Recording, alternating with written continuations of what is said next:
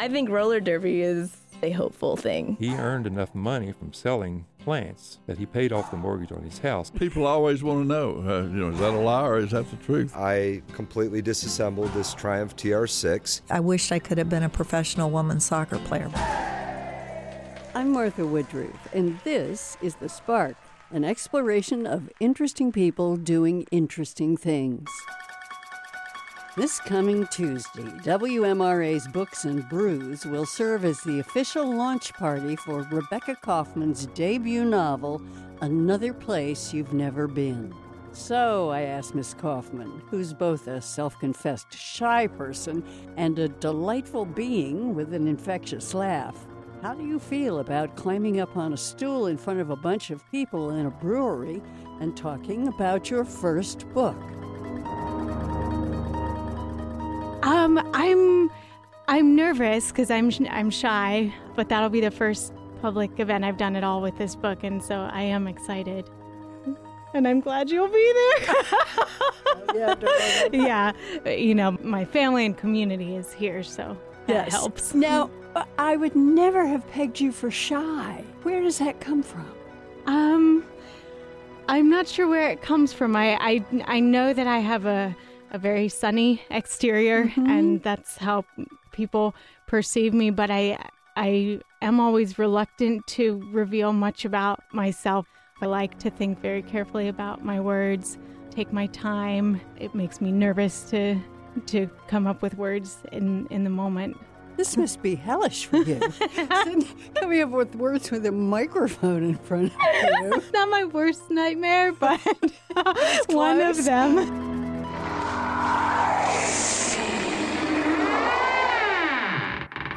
I'm from Orrville, Ohio, originally, Wayne County Mennonite community. Um, and when I was 18, I auditioned for a number of music programs across the country and was accepted at the Manhattan School of Music, where I very much wanted to go. Instrument? Violin.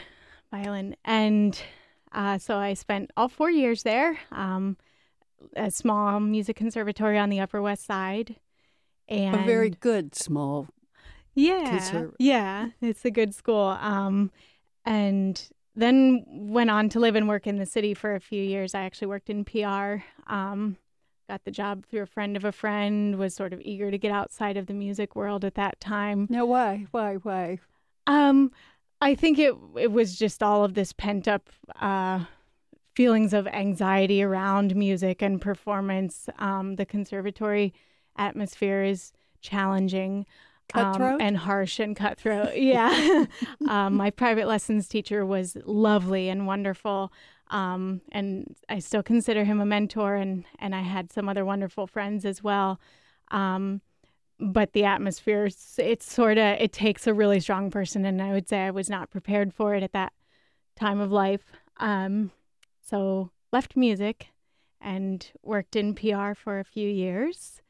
And um, then moved to Buffalo, New York, and worked at a restaurant, taught music, started to write fiction, applied for MFA programs. Now, wait a minute. Mm-hmm. Started to write fiction, just sort of showed up in there, and you haven't mentioned anything about writing before. So, yeah. When did this fiction bug um, start? I wrote little books when I was very young, and my mom would help me illustrate them and laminate them. Um, and yeah, and then not at all for many, many, many years. And I had a pretty quiet life in Buffalo. Was working at a restaurant, had a lot of free time, um, and a lot of sort of headspace. And I don't know that there was a particular moment or set of circumstances that that brought me to writing. I think I just sort of wanted to try it, and as soon as I did, I I I didn't just enjoy writing, but I felt like it sort of improved my uh, consciousness in general, if that makes mm-hmm. sense. I felt yes when writing was part of my life, I felt more sort of awake. I have an outrageous curiosity about people. Going back to the first beginnings of your writing, what were you writing about? I was writing about place, I guess. I I think place is one of the first things to come to me in a story, and I need to feel pretty rooted in a place before I start to imagine other other aspects of the setting and the characters and the plot. And Buffalo is a really, really interesting place with a lot of beauty and a lot of, um, you know, scars as well. But I, I think I was really creatively stimulated by that setting, and I think my first words were um, just describing the place of Buffalo and and then starting to imagine the people in it. You applied to MFA programs Mhm. in fiction. hmm I was really such a novice at that time. Most MFA programs required anywhere between 20 and 40 pages of, of fiction, I would say. And most of them allow it to be broken up into various short stories um, or an excerpt from a novel. And I sent in what I intended to be the first 30 pages of a novel, and that is, they were the only 30 pages I had written, but that's what I used to apply. And then spent my first year in the program at NYU trying to finish that novel, and it was total garbage as it turned out. But those were the pages that, that I applied. that got with. you in. Yeah. And you got into NYU's MFA program, Mhm. just sort of hunting and pecking around in Buffalo. You were you published?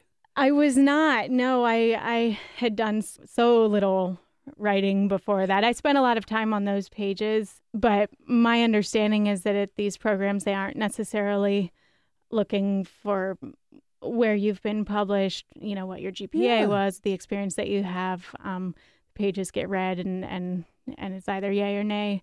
Um, But do you ha- did you have any sense that it was unusual for a, a writer to write their send in their first thirty pages um, and have NYU say, "Come on"?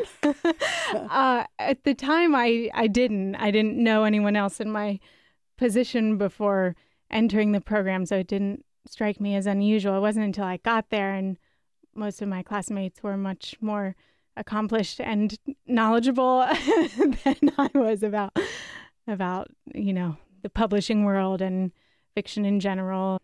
Did you have flashbacks to music school?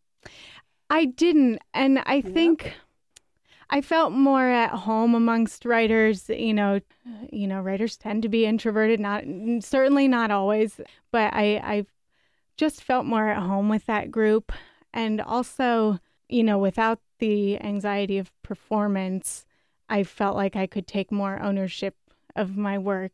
You know, rather than going on stage with an instrument, having three minutes to show the world how good you are as a violinist with writing you have weeks to like pick at something and and then the scary part becomes saying this is my final work this is the best this is truly the best that i can do Tuesday's Books and Brews will introduce us to the disarmingly shy Rebecca Kauffman.